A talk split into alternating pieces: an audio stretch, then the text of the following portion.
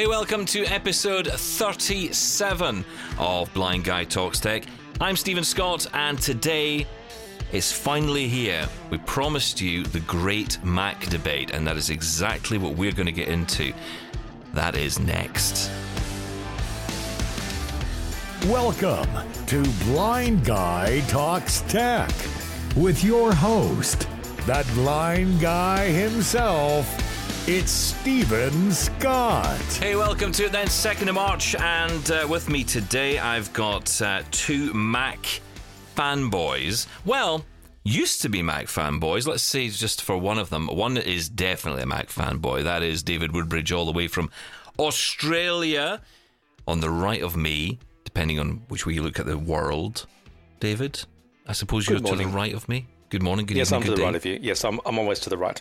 Always to the right, okay. Yep. But, but not with politics, just to be absolutely clear on that. Excellent. Correct. Okay. Um, also, to the left of me, I have all the way over in Boston. Is that how you do it, Scott? Boston. Yeah, Boston. Boston. Uh, yes, I've got uh, Scott, also known as Kayaker, uh, uses a Mac, loves the Mac, um, but isn't recommending it anymore, which is yeah, really really interesting. So we're getting into a big debate today on the show. Uh, looking forward to this because uh, you know what? I, I, look, and I want to put some ground rules down for you two. Right? I do not want this to become a war about which is best or which is bad or any of that nonsense. Let's get into some practical stuff. Let's get into the practicals here. What is good about using the Mac? What's bad about using the Mac? And maybe we share each other with each other some tips to get over those problems and maybe even resolve some of them as well. Hey, wouldn't it be great if we all came out and we were all happy? Imagine if if talking to each other could make the difference. I'm steady on. Yeah, no, it's pushing it a bit. I know. Um, look, before we get into it, uh, just to say, um, you know, uh, some interesting stuff going on in the world at the minute, including the news about OneDrive. Do you see OneDrive uh, is bringing native support to M1 Mac users, which is kind of cool because uh, Dropbox, I think, is kind of falling away a little bit. Um, I got the note from Dropbox that what was it that the latest version of Mac was not going to be supported as well, and there were going to be challenges with it. So with OneDrive, they're saying that there will be an M1 update.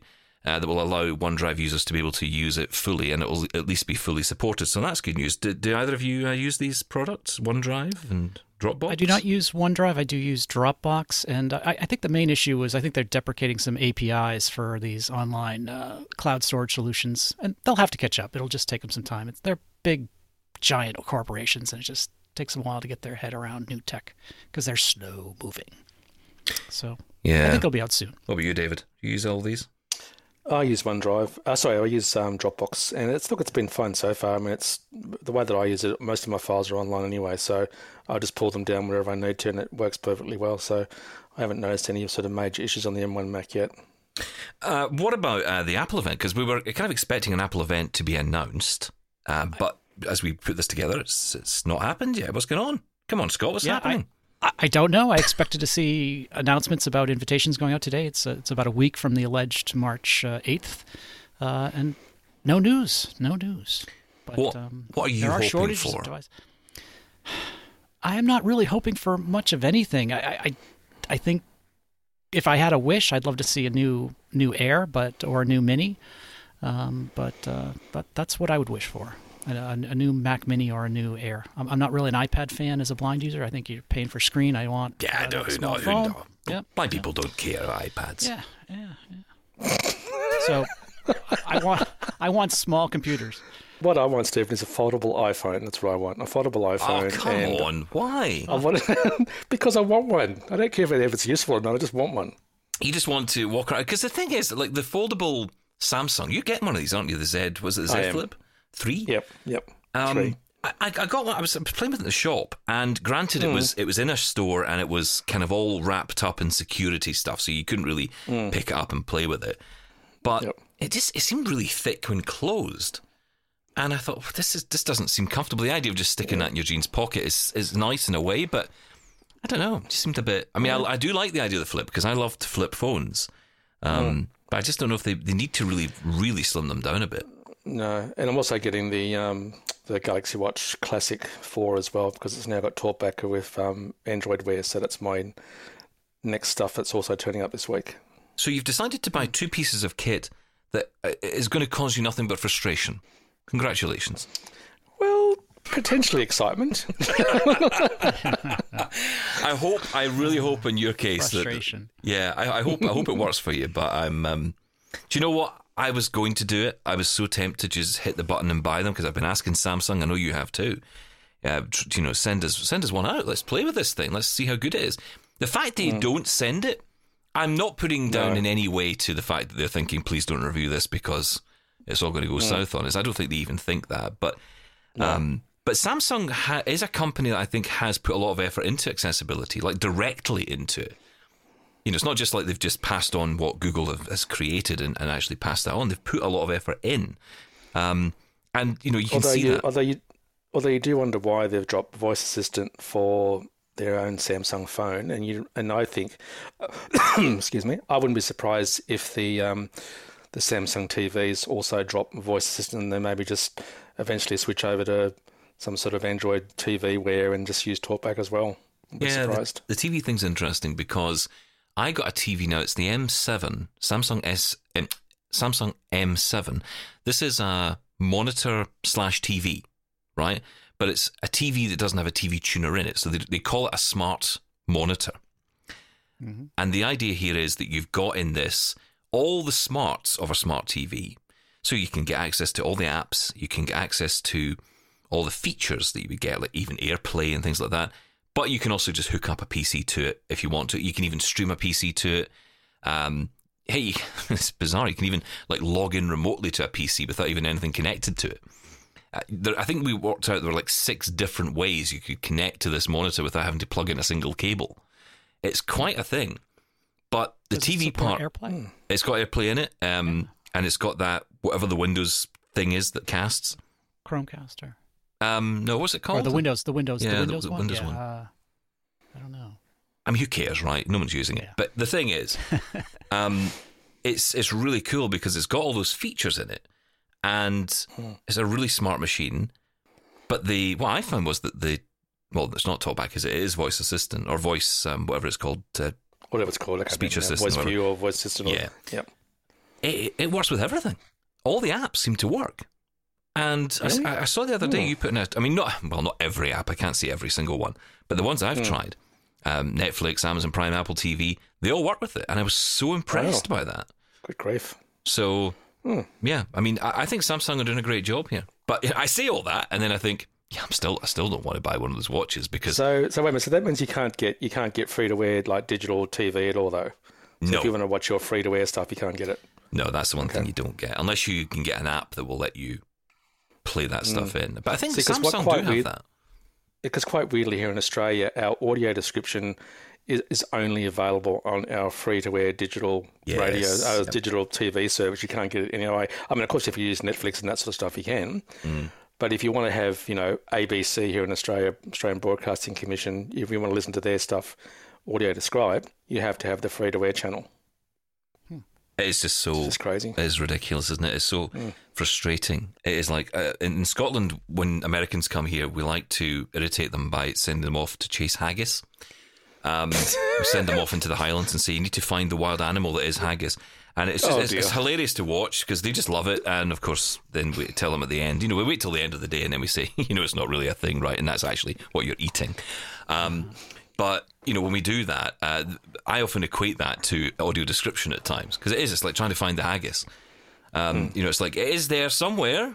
You know, it may well have been there all the time. You didn't even know it, but actually, you know, good luck trying to find it. Um, anyway, that's a conversation for another day. Stick around because we're going to be getting into the great Mac debate here on Blind Guy Talks Tech, where these two go head to head on the Mac. Is it still a good machine to offer?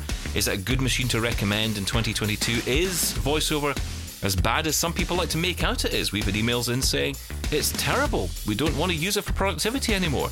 David thinks different. Scott thinks different. We'll get into the debate next here on Blind Guy Talks Tech. Keep your calls coming. Keep your emails coming as well. If you want to call in, leave us a voicemail 0204 571 3354 or email hello at blindguytalkstech.com.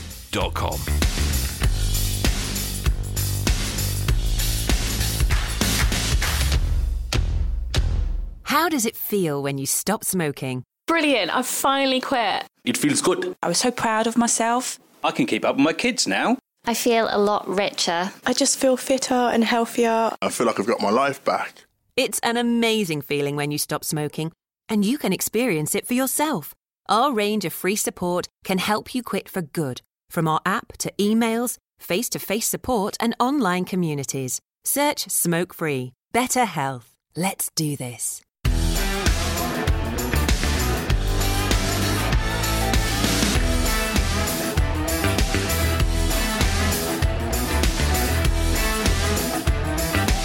Hey guys, this is Blind Guy Talks Tech, and I am back with Scott and David today. We are talking all about the Mac and uh, getting into a debate that, you know, we often would have a debate around which is best Mac or Windows or iPhone or Android. And actually, guys, I think there's a debate to be had in iPhone or smartphone versus computer. That's another debate we could have because a lot of blind people you know, perhaps who aren't in work might just use a smartphone for everything. So there's an argument to be had there as well. But today we're not having that debate. We're actually just arguing about the Mac itself.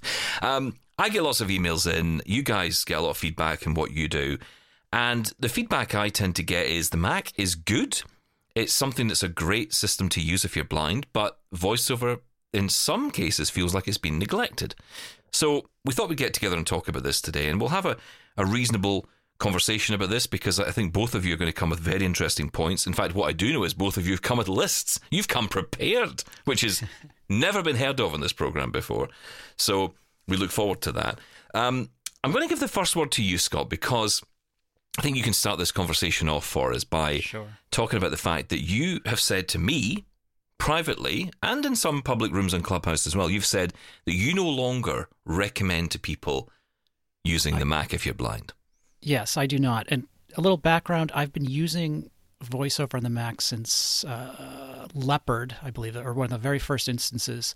And in my opinion, Snow Leopard was the peak of voiceover um, usefulness, and that was macOS 10.6. And ever since 10.6, it's gone downhill slowly over time. And in the last, say, three releases, I'm seeing for myself that uh, my productivity and the, the bugs in voiceover that have not been fixed since 10.6 it's like death by a thousand paper cuts it's driving me up the wall and it's at the point where if i'm recommending a, a computer system for a new user they're going to be experiencing these frustrations and I, it's not fun. It's like oh oh yeah. It's like it, that used to work and here's the workaround on how to get around that. But it, it's a painful experience for a new user and it, very frustrating. And i've watched a lot of people try to switch over from windows to the mac and they've had difficulties with it. And uh, i'm at the point where i'm having difficulties with it and i've been using it you know all my blind life. And uh, i love the hardware. It's just that voiceover has they've got to buckle down and nail down some some of the basic navigation bugs that exist in voiceover to make it useful in my opinion Okay, it might be helpful then for David, so we can really get into this properly. Can you outline for us? Let's start with just one, one key thing that you are aware of, one key bug that you are aware of that has just not improved or has not been, um, as you say, dealt with properly in the past few years. I would say you want the example, look at the uh, App Store in macOS today and try to navigate through that successfully using the basic default voiceover gestures of VO, right arrow, left arrow. Uh, you can't do it. You your focus jumps around to the toolbar. You can't interact with things. Your focus is jumping all over the place. And this is the core Apple interface for updating and finding new apps. Their App Store interface.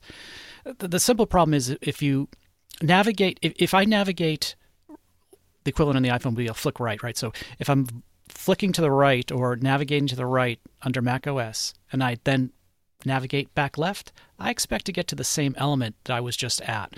And it's not a reversible process under Mac OS anymore. And you can easily see that within about 10 seconds by going to the App Store under Mac OS.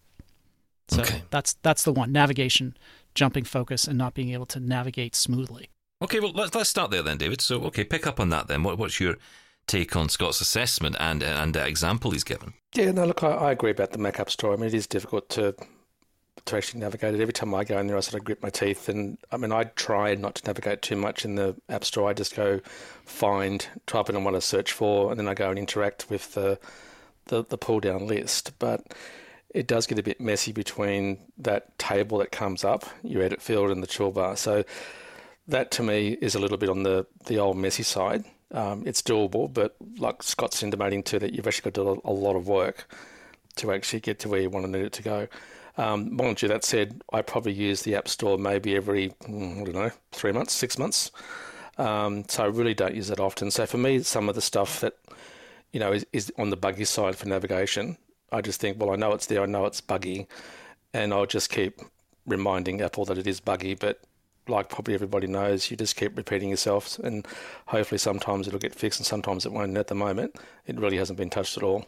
So you- you're in agreement with that that it isn't. It's not the best example of what voiceover is. So Absolutely not. No, it's appalling. But okay, so that so we have some common ground on this. So okay, that's good. Well, we're off we're off to a fly. Let's see. We see talking works. It's great. But It does. But, but Scott says. But Scott says uh, as a result of this and other issues, and we'll get into those other issues as well. He doesn't recommend the Mac at all. What's your take on not recommending the Mac to to blind what- users? what comes back to me is the task that you want to use your computer for. So there is no way on this planet I'd ever recommend a Mac for the workplace, and I'd hardly ever mention it for education. But if you're a home user and you want to do three basic things of computing, you want to do you want to email people, you want to do some basic web processing, and you want to do a bit of web browsing, I still think the Mac's perfectly fine for that sort of stuff. It's when you want to get into more things like uh, God help us produce Word documents with properly formatted stuff in it. You want to access structured PDF files. Uh, poor old Safari, excuse me, if you want to access certain online websites that you're going to interact with, that's where it starts to fall down. But if you just want to do basic computing stuff, or you want to, and this is another point I'll talk about later on, but if you want to share the common apps between your Mac and your iPhone, that's where it sort of starts being a, a lot stronger. But for home use, I, I still think it's a fine computer and the fine operating system still. Well, you said there that Safari had some issues, and I would argue that if you're a home user, one of the things you're going to be doing is browsing the internet all the time. And I think the the focus and navigation issues and the focus jumping that you it's basically a WebKit problem. So wherever there is web content, you're going to experience the same issues I mentioned in the App Store with navigation and losing focus and jumping out of the container units. Um, so I, I, I, yeah, I, I see Are you, are you talking there about, for example, when you go to any web page. Yeah, because I have this when I Yep. go to a web page, I'm just thrown out of the web content and end up somewhere else in the Yeah. the system. Although I will say my solution to that was starting to use the numpad commander, and since weirdly, weirdly, since using that and using the first, uh, the first, uh, well, one of the options in it, which is just find next heading or find first heading or whatever it says, um, that solved that problem for me overnight. It doesn't do it anymore. I don't know why. Makes no sense. Yeah, I, mean, I, I, I must admit I've stopped using Safari for most of my stuff now. I just use Chrome, and most of the time Chrome because I use a, a web-based interface for work. Do you hate your that can- computer, David? What? Because I use Chrome. Honestly, last time I used last time I used Chrome was on a, an Intel MacBook Air, and I thought mm. it was going to burst into flames. It was mm. just awful. I, haven't tried it on M1. I imagine it'll be better. no, M1. I, I, I, I just say to people, look, if you want to access something very basic, go and use Safari if you want to. But if you're going to do something a bit more productive, you know, God forbid, do your banking, for example, then you really do need to use either Microsoft Edge or Chrome because Safari is a bit of a dead loss, really. I mean, even things like CleanFeed, you can't even. I noticed they've got a beta version of Safari with CleanFeed now, but that's almost next to useless. So hmm. I just say to people, look, if you want a web browser on a Mac, you've really got to use Chrome. Is there an issue here where the the system itself is part of the problem, but the bigger problem is the ever evolving web, and that, that voiceover maybe is just isn't being kept up to date enough to to cope with that, to deal with that? there's certainly the issue with the advancing of the web standards, and it's becoming much more complex than it was, you know, 10 years ago. Uh, HTML5 and the how complicated the pages are make it extremely difficult to build a model to navigate successfully. And frankly, I'm surprised that it works as well as it does most of the time. But it is a computer. It is predictable. You know, these things are specced out. Um, and from my own personal development experience working with a large company, and Apple in a way is, is the same. They have targeted release dates for their software, right? They've got new hardware and they have to release the OS uh, at particular dates. And that's a hard line in the sand because if you don't release the OS, you're shipping hardware that can't work because it doesn't have the latest updates. And the bugs that get logged um, for non critical systems that aren't supporting the new hardware tend to get pushed to the back a little bit, and uh, we call that the backlog in developer terms. And and the backlog of bugs, it's really hard, and it's to justify going back and fixing those things. And I think that's part of the problem. As I said, it's mm. death by a thousand, you know, P priority three bugs that you know have workarounds, but when you're doing a workaround for every task that you're trying to do, it gets extremely frustrating. So I just wish they would just clear out their backlog of bugs and voiceover. And the other thing, I, am guessing, and I don't mean to belittle the accessibility team, but um, I would imagine that the the engineers that are in the accessibility team, um, it's kind of, you know, they might not be the the bleeding edge best doing the AR stuff, so the quality of the coding might be a little less than than you would see in other divisions within Apple, I would guess. Yeah, the the other thing that I've noticed too, and this is a and this is to a Scott's point about something's not working properly. I was having a discussion with a developer who wrote who did a structured PDF file, and unfortunately, I made the mistake about testing it on a Mac, and it wouldn't work. As soon as I ran it on a Windows PC with NVDA uh, and JAWS, of course, it worked perfectly well. And I thought I've just got to keep remembering that when I test stuff um, I can't test it with VoiceOver on the Mac because it breaks so many things that should be accessible, i.e., structured PDF files.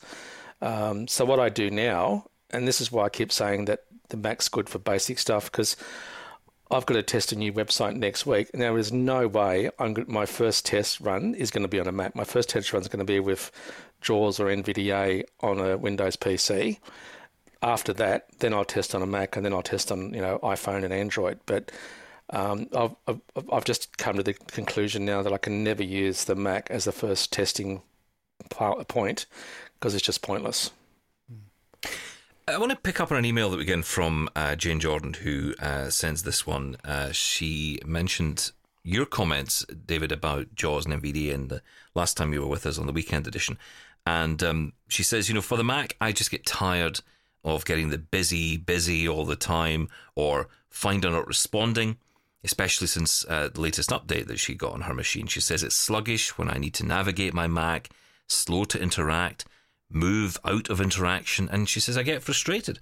She says I've even deleted lots of stuff because I think maybe there's too much stuff on the hard drive, but it doesn't make any difference. So you know, there are issues here, right? And, and, and you're, you're not denying that. You know these issues exist as well. You get them as much as the rest of us, right? But you, what I what I think the core difference between you and Scott, and, and even me, because I would say I'm in the middle on this, is that you seem quite comfortable with it. You seem happy with the system, and you know, is it just that you're is it just that you're patient uh, and you just said, you know what, okay, fine, whatever. Uh, you know, this is part of the system. It is a bit sluggish at times. It's maybe not always responding the way you would get. You know, Windows can be bad it's is that the mindset, or is, is it just that you found workarounds, or you're is that what it is? You're just using workarounds. Yeah, look, I uh, probably a bit of both. I mean, I, am lucky because I, I can switch between my, my Windows computer, my Mac, my iPhone, and my Samsung stuff whenever, whenever I need to. And I've noticed in um, Monterey, it doesn't say busy anymore. I think it says something weird like um, system. No, it doesn't even say system busy. I, I, I think it says, oh, that's right. It sounds like Windows. Um, currently not responding. Yes. So that's probably that's, that's to make one. you feel feel that makes you feel better rather than going busy busy. Yeah. Um, I had the first busy busy on my M1 Mac actually this morning. I went, what the hell do you mean busy busy? This is an M1 Mac for God's sake. Mm. And uh, so I thought, oh, well, if you're going to do busy busy, I'll just I'll just put up with it. But look. Um, I think I'm just so used to. I know the extent that I can push the Mac for my own productivity, and then when it gets to a point, i.e., structured PDF files, web accessibility, then I just switch over to Windows. But if I'm just doing general everyday stuff like mail, taking down notes, doing some recording, editing, that sort of stuff, it's fine. But anything more advanced, no, I have to switch over to my Windows computer then. And that's kind of where Scott's coming from, isn't it? I mean, you're saying that the problem for that is if you're buying a machine, if you're going out there to get a system, you may as well opt for something which is going to give you, you know, let's let's just put it in percentage terms and say that the Mac gives you um, seventy percent reliability and Windows gives you eighty percent you may as well just get the machine that gives you 80% because you know what? Then you're going to get a better machine. You're going to get a longer yep. term reliability, even though it is only fractional. Well, to be fair, I'm not recommending PCs either. what the hell are you recommending? What's left? Chromebooks? You know, seriously? No, well, it, no. It's it's funny. You, you mentioned it earlier. I, I think for a lot of people, my go-to browser is the iPhone browser at this point. I am doing so much on the phone, and it's rare that I have to go to the computer these days. I can do an awful lot just um, on the phone. That that is very interesting, and I have to say, this is. I mean, my wife's the same, right? I got her. I've, i think I'm on the second new laptop I've bought her in I don't know how many years, and she just never uses it. And she'll say she she'll say, look, you know, it's a great machine. I know it's good and it's it's very productive. But she said, to be honest, everything I need to do is on my phone. So what would I need to use a laptop for? That's that's a really interesting thing. Now I, she isn't doing this, but some people are hooking up Bluetooth keyboards to their iPhone. They're doing it that way. I mean, is that could that be a take away things like audio editing, take away video editing, things like that, which I think are, are tasks even today.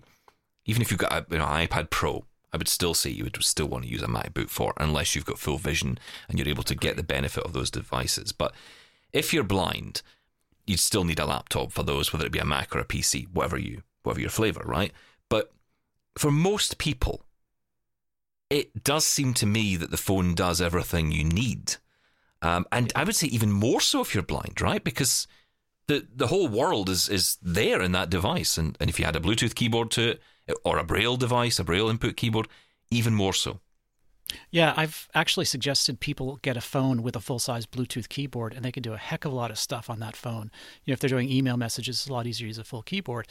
Um, and there's as you said there's not a lot of applications out there that you can't run on a phone and you, you, hit the ones the major ones that are better on a computer with the with the video editing and so some of the more advanced audio features but there's so much you can do on the phone right now that um, I, I, personally am only using the computer for uh, you know really audio editing and uh, development so that that's and some servers you know running server uh, some server products is this the issue, David, that perhaps the size of the blind community who use Mac? Because I, I had the same thought crosses my mind usually about Chromebooks. I think how many blind people are out there using Chromebooks, and therefore who's feeding back to Google on accessibility, who's giving them the information? Because there's probably not that many, in my view. There probably isn't that many because let's be honest about it. It's a new operating system.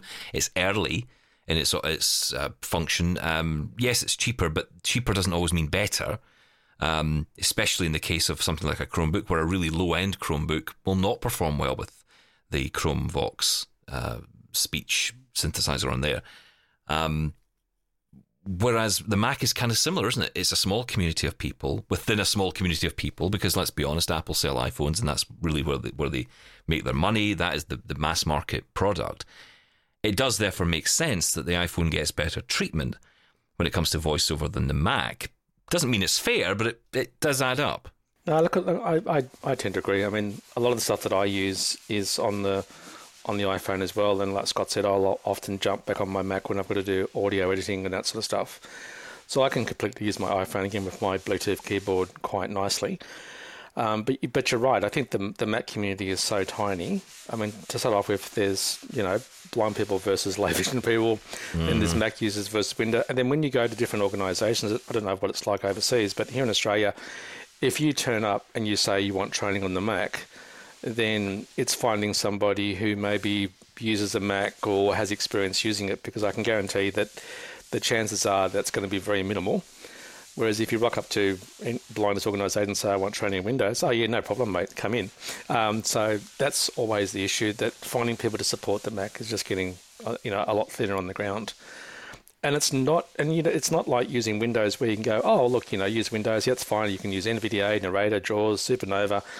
I'm familiar with all of those, including Windows. But on the Mac, it's you know it's Mac or VoiceOver, and there's no other option. So you almost either know it or you don't. Yeah, it's it's interesting that because obviously, like you say, you get more choice on the Windows side. Um, but you're absolutely right about choice and, and also the the information and resources that are out there. You know, if I go to JAWS, and I, I think Freedom Scientific are doing a great job at the minute in the amount of information they're putting out there and saying, hey, you want to use this application, then, you know, here's a, a full webinar on it. Or, you know, you want to do this with your PC, here's how to do it using JAWS. And I think that's great. And I'm seeing a little bit more of that coming from Microsoft with Narrator. Not as much, but it's, it's coming. Um, I had the same conversation. I had this conversation with a guy in a Mac store, um, manager of a Mac store in Edinburgh, Apple store in Edinburgh, and um, we had this conversation. And he, I said to him, you know, if I wanted to learn video editing, could you do that? Could you do that as part of one of your today Apple sessions when they were in person? And um, he said, "Oh yeah, sure, no problem." And I said, "With voiceover?" He said, "Oh no, no, we, no, we don't, we don't do that." He said, but, but, we, but we will teach you voiceover." And I said, "Yeah, here's the thing. So you've given me the keys to the house, and I've got in the house, but every door inside it is locked. Um, what do I do next? How do I get in the rest of the doors? I need information, knowledge to be able to get on. Once I've learned how to use voiceover, I now want to know what I can do with the damn thing." Uh, because you know, once I've learned how to use it, that's great. But now, if I want to use Pages or I want to use iMovie or I want to use GarageBand or Logic or whatever, and then go beyond that into third party apps like Reaper or whatever it is. I want to know how to do this stuff. And can you point me in a direction of resources? And there aren't that many. I have to say, the best place I go for any resource is AppleVis. That is, and, and I sometimes wonder if Apple think, thank God AppleVis is there because we don't have to do this.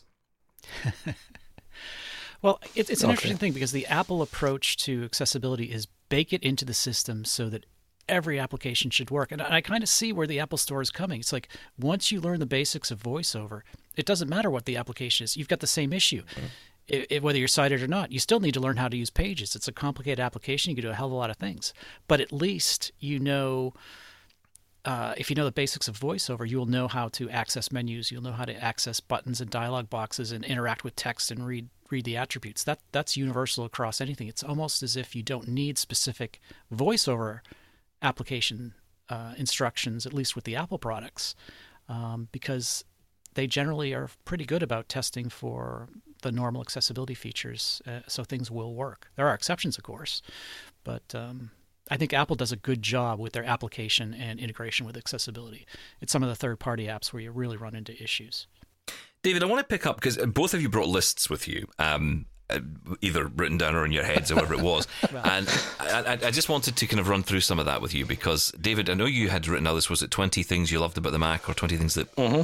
So, you know, yep. give us a flavour of that because I, I, want to hear what, what specifics um, it is you get from it. Well, it's more to do with the connectivity of the Mac, really. So it's the fact that I can um, I can actually use the so for start when I plug in the Mac, it makes a sound, so I can actually hear the you know when the power's turned on and off on the Mac. The next one is all the connectivity apps that I tend to use all the time. So you know, so things like um, Notes, um, the Reminders app, using Siri on both both my iPhone and the Mac, um, Contacts, Mail, Maps, uh, Notes that I use all the time and it's just lovely because I know. Sorry, that's my other phone going off. So I know that I can actually pick up stuff on my iPhone or the Mac or vice versa. That wasn't an iPhone, other... David. No, it wasn't an iPhone. Actually, it was something called the Blind Shell Classic Two. yeah, we're going to talk about that at some point. Yeah, um, that's carry right. on. um, that was a little good advertising for Blind Shell, wasn't it? Yeah. Um, so, and the other one I absolutely love is universal copy. So to be able to copy stuff from my iPhone or, God, I say, my iPad um, onto the Mac and, and vice versa. Um, when I have to check where my teenager is now because they now have a car and they can drive, uh, we use Find My to just check where all our children are. And because it's on the Mac, I can just pop into Find My or Find People and find out where things are. So that's actually really nice. And I guess because I switch between the iPhone and the Mac all the time, the, the commands that I use on the Bluetooth keyboard are very similar, if not the same, to the commands I use on the Mac, and also the trackpad gestures. So the gestures I use on the iPhone are similar to the ones on the Mac. Um, one nice feature, dare, dare I say, about Safari is the, the read function. So that's where you can strip out all the HTML code and just get the text on the screen. Um, and that's common on both my Mac and the, the iPhone. Uh, which you can do on Edge I'm, now as well, which is good. That's true. That's true. You can do on Edge as well. Um, and the other one that I that I quite often use is get Siri to spell a word because I'm a because I'm a speech user and I've always been a speech user. I sometimes forget to spell words, particularly words to do with groceries. Um, so I'll often just ask Siri to actually, um, you know, can you spell this word for me? Uh, which stops my wife laughing at me. Um, and then the other thing about is just launching, you know, using Siri to launch apps. So I'm not going to go to my dock or do a keyboard shortcut or anything else. I'm just going to basically just ask Siri to to launch an app for me. Um, and then I've got the the books as well. So I've got you know the books app is on my iPhone and my Mac. Um, the only thing I'd love to use properly, I just wish there I was able to run the Audible iOS app on my iPhone, uh, sorry, on my Mac. That would be absolutely lovely, but of course I can't do that. Um, and with the M1, when they did bring out the support for you know iOS apps, I just found it a bit underwhelming because some of the apps work and of course some of them don't. And I just thought, you know what, I'm not even. I I tried out four or five and I went, you know, I'm a bit over this. I mean, they're really made for gestures on your iPhone in particular. So I just went back to the, the iPhone to use these apps. It was more of a gimmick as far as I was thinking about because I haven't tried um, using Android apps on Windows 11 yet. So I don't even know if it's going to work with speech or not yet. So it's all really about the commonality between what's on the iPhone and my Mac. But like we said earlier on, most of the stuff that I could quite happily do on my iPhone. I mean, there's a few little things that annoys me at the moment the Sensibo app is a bit weird to control my air conditioning, so I'm often going onto the website, and just sometimes I'll just go and jump on my Mac just to use that website. But really, uh, most of the time for checking mails, replying to mails, and that sort of stuff, I could quite happily use my iPhone. Yeah, yeah. This is the problem, right? I mean, it's there are a lot of good things there. Now, okay, so that's that's your list, which is I mean, and more extensive than that. Um, but that is, you know, a, a good flavour of, of, where you stand on it.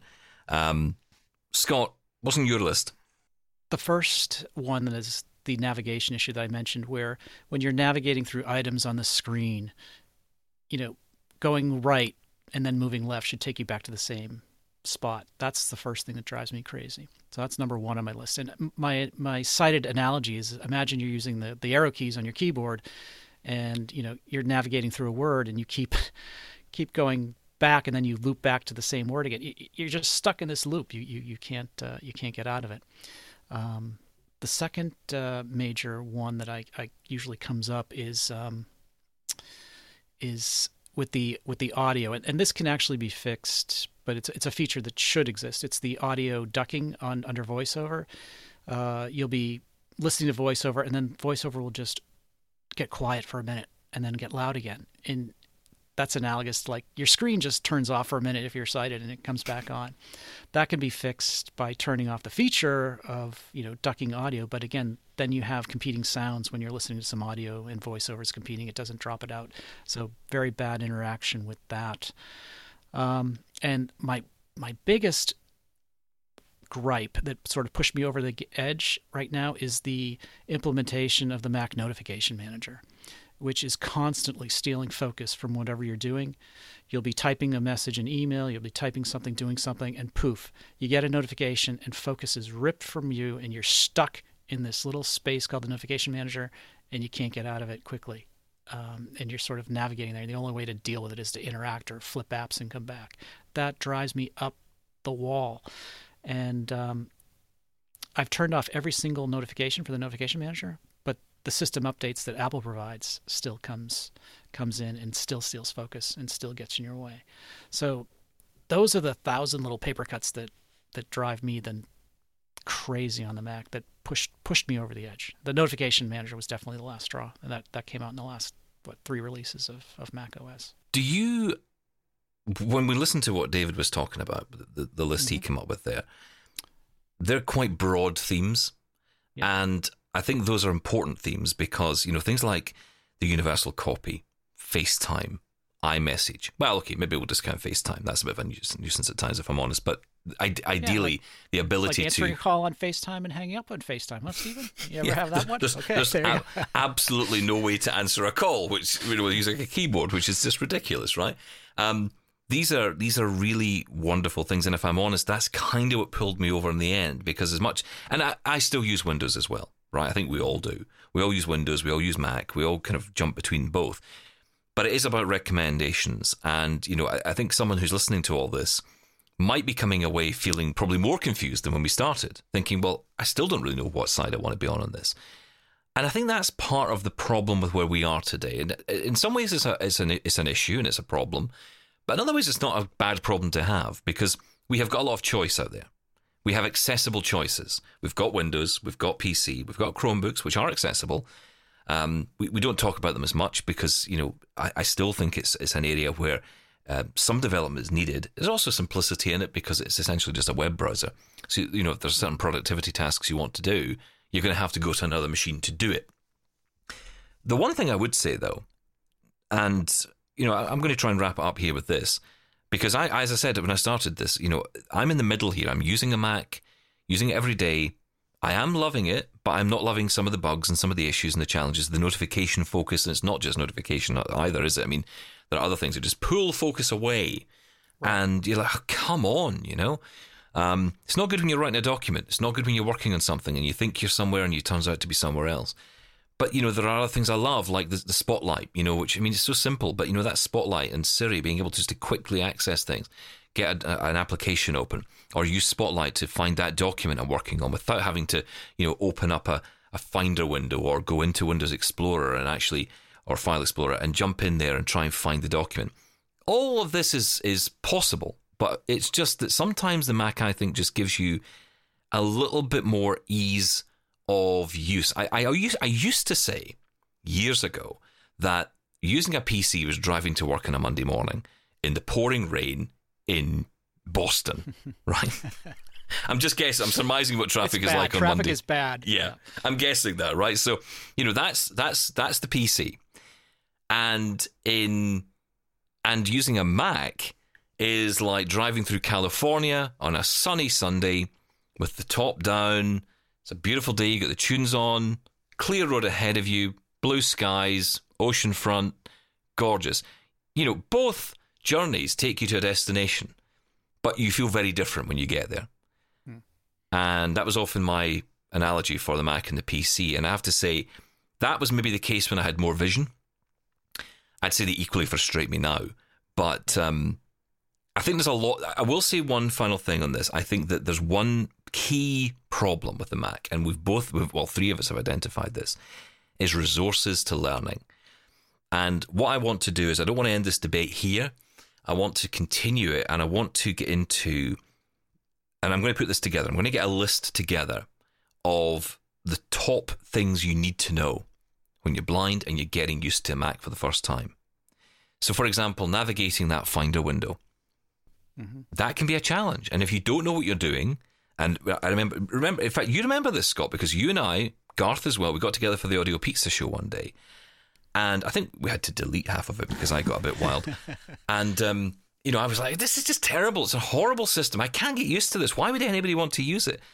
And then you know you were like yeah but you just do this or you just do that and you you know you learn these commands and you figure out a way of doing it put it in list view not column view you know things like that um that could be a debate for another day but it is that you know just just these things that i learned made the whole process so much easier meant i knew where i was um so i think that it's all about learning it's all about knowing the tools i mean like i say numpad numpad commander for me changed my way of using this mac i feel so much more confident actually, I've become so reliant on it that when I took my MacBook out one day, I was like, what, what do I, how do I navigate this? I can't use it anymore. I'm going to have to get back to using VO keys. Um, but I think there's so much we can learn and so much we should share about that learning. But I think it's it's also about feeding back to Apple, isn't it? It's about us telling Apple about these problems and hoping that they'll implement them. I think final word from you two on this: Should Apple focus less on new features? going forward, say for the next two releases, and actually focus on fixing the bugs that already exist in VoiceOver and maybe just try and upgrade that experience for all of us instead of bringing out nice new features, which are lovely, but, you know, not essential, David? I think they should do two things. I think they should work on the existing bugs and bring VoiceOver up to what JAWS, NVDA, and Narrator can do already. So, I mean, my big one is, you know, professional word processing and accessing structured PDF files. They're the two huge areas. So, besides that nasty notification thing that keeps dragging you off your focus, it, it, the, the, there's no excuse now why VoiceOver can't be seen as to be a comparable screen reader to a Windows platform, and it's not anymore. It's, you know, maybe five, six, seven years ago it was. But now, with the websites getting much more complicated, we're expected to produce proper professional looking documents uh, and access more and more PDF files. Then Apple just can't make an excuse anymore that it, you know it, it sort of works. Well, sort of works is not good enough anymore. I think Apple really needs to take a step back and address some of those critical issues that are basic navigation issues um, to make the experience more pleasant for most of its users. But um, you know, it, it's tough. I'm not sure if VoiceOver on the Mac will ever be up to the the JAWS analogy because I they're two completely different um, metaphors. JAWS is definitely customized. It's it's almost a hack, and they're doing application specific tweaks to sort of jump in and, and make the experience better.